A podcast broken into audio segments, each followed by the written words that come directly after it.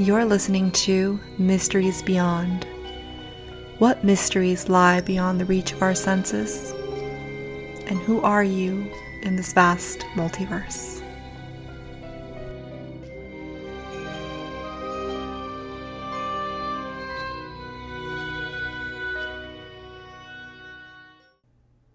Hello, and welcome to Mysteries Beyond.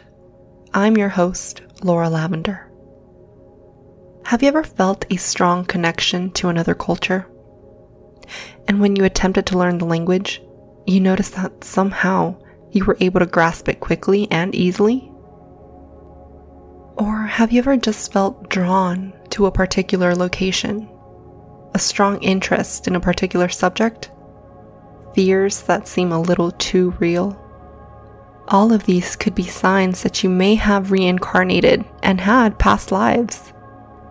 According to Edgar Cayce, an American faith healer and psychic who claimed to channel from his higher self, each of us gets to go through a series of lifetimes for the purpose of spiritual growth and soul development.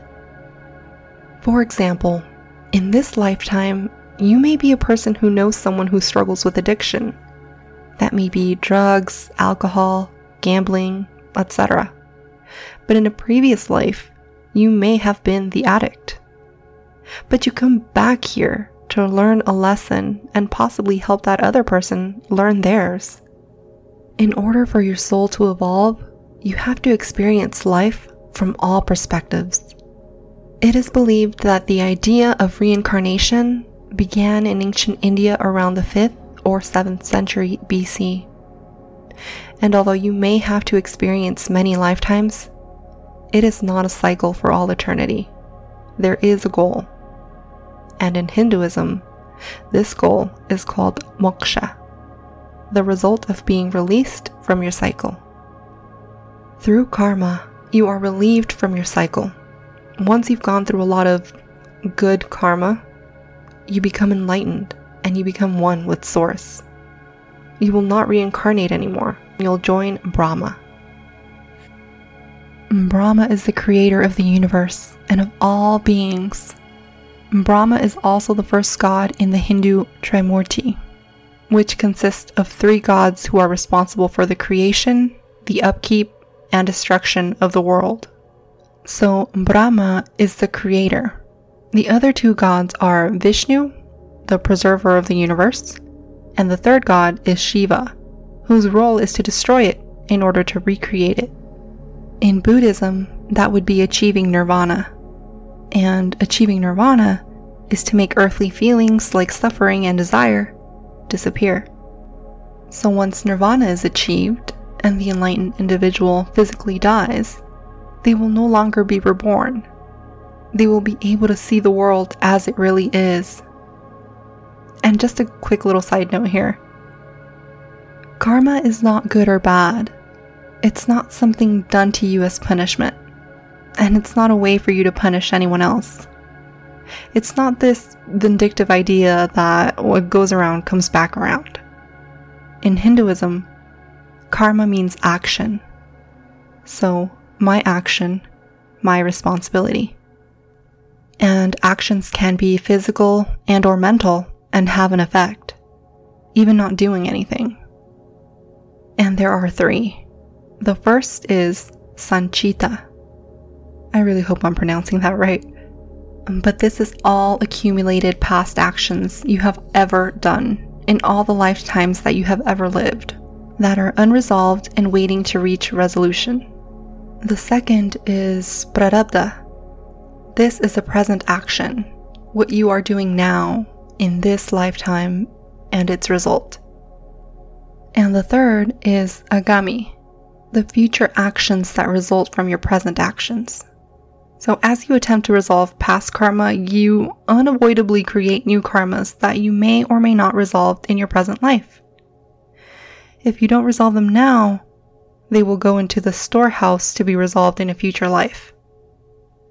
Dolores Cannon, an American past life regressionist and hypnotherapist, believed that not only did we have past lives on this earth, but also in other planets and in other dimensions and that because time is not linear, she believed we could go into the future, have our life experience there, and then go into the past and have our next life there.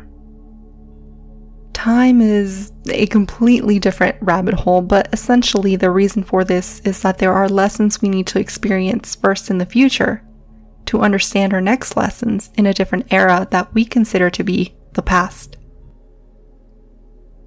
Everything is happening simultaneously. Everything is alive. It just vibrates at a different frequency. Dolores went on to tell the story of a man who said, We must first start out as a gas, the air element, where we help clean and purify the air from toxins, then a rock, where the vibration is very slow, next a plant, and so on. She also believed that before we reincarnated, we made a contract to come here, to learn lessons, to feel emotions, and experience limitations. The thing is, when we come back, most of us usually forget everything. Interestingly enough, kids are usually more prone to remembering their past lives but around the age of six or seven, they tend to stop talking about it and forget it all. When adults remember, it's usually through guided meditation, under hypnosis, or with the help of a psychic. There are many stories of children remembering their past lives and talk about specific details that when their parents look into it, they realize they were accurate without having any explanation on how their children would know such things such as the well known story of a three year old boy who not only claimed he remembered his past life, but that he had been murdered. Dr. Eli Lask helped investigate the case, and the little boy gave information and details of where his body was, where the murder weapon was, and even gave the identity of the person who murdered him. They took the boy and his parents to the village, and when they arrived, the boy was able to recall his original first and last names and the first and last names of his murderer. An individual from the town overheard what they were talking about and said that the boy who was mentioned had gone missing four years ago and that no one had ever heard of him since. As they continued to check out the village, the boy was able to find his old home. It was while they were walking around there that he walked right up to the man and called him by his name, even though he had never met him in his current lifetime. After doing so, he confronted the man by saying, I used to be your neighbor. We had a fight and you killed me with an axe. The man turned white, and the boy continued with, I even know where he buried my body. The boy then led everyone away, including the accused murderer, and was able to point out the location of where his past life's body was and buried and where the murder weapon, an axe, was hidden. Having all this evidence and everything checking out, the man accused of murder ended up confessing. What was also interesting was that the mark on the skeleton's skull, where the axe hit the victim, corresponded to the boy's birthmark. Which is another thing about birthmarks in past lives. If you have a particular birthmark, it is said to be a sign of a wound or how you died in a past life. Another sign is if you feel like you don't belong here. Many say they feel like an alien here. They don't fit in and or have any desire to engage in any normal activities here. And they would rather spend time alone just laying under the stars, contemplating about life and avoiding things that don't have any meaning. Another is if you have a powerful intuition People who have reincarnated before just have an ability to know things before the rest of us do. They can go deep within to access knowledge, otherwise hidden to the public. They have a way of sensing things before they happen. It is said that intuitive souls have connections to other dimensions and worlds and have the ability to talk to beings from other planets and galaxies. Well, guys, that's it for this episode. Thank you so much for listening. I hope that you guys enjoyed the episode, and if so, go ahead and subscribe so that you may be notified of all other future episodes. And remember, I do have an Etsy shop called Laura Jean Candles. I sell intention candles for love, success, protection. So go ahead and check them out if you want to support the podcast. And if you would like to make a small donation, you can do so at www.mysteriesbeyond.com. Also, follow us on social media on Facebook at Mysteries Beyond and or on Instagram at lauralavender.mb. And lastly, if you have any questions or if you have any feedback or if there's simply something that you just feel like sharing, you can email me at lauralavender.mb at gmail.com. Thanks again for listening to Mysteries Beyond.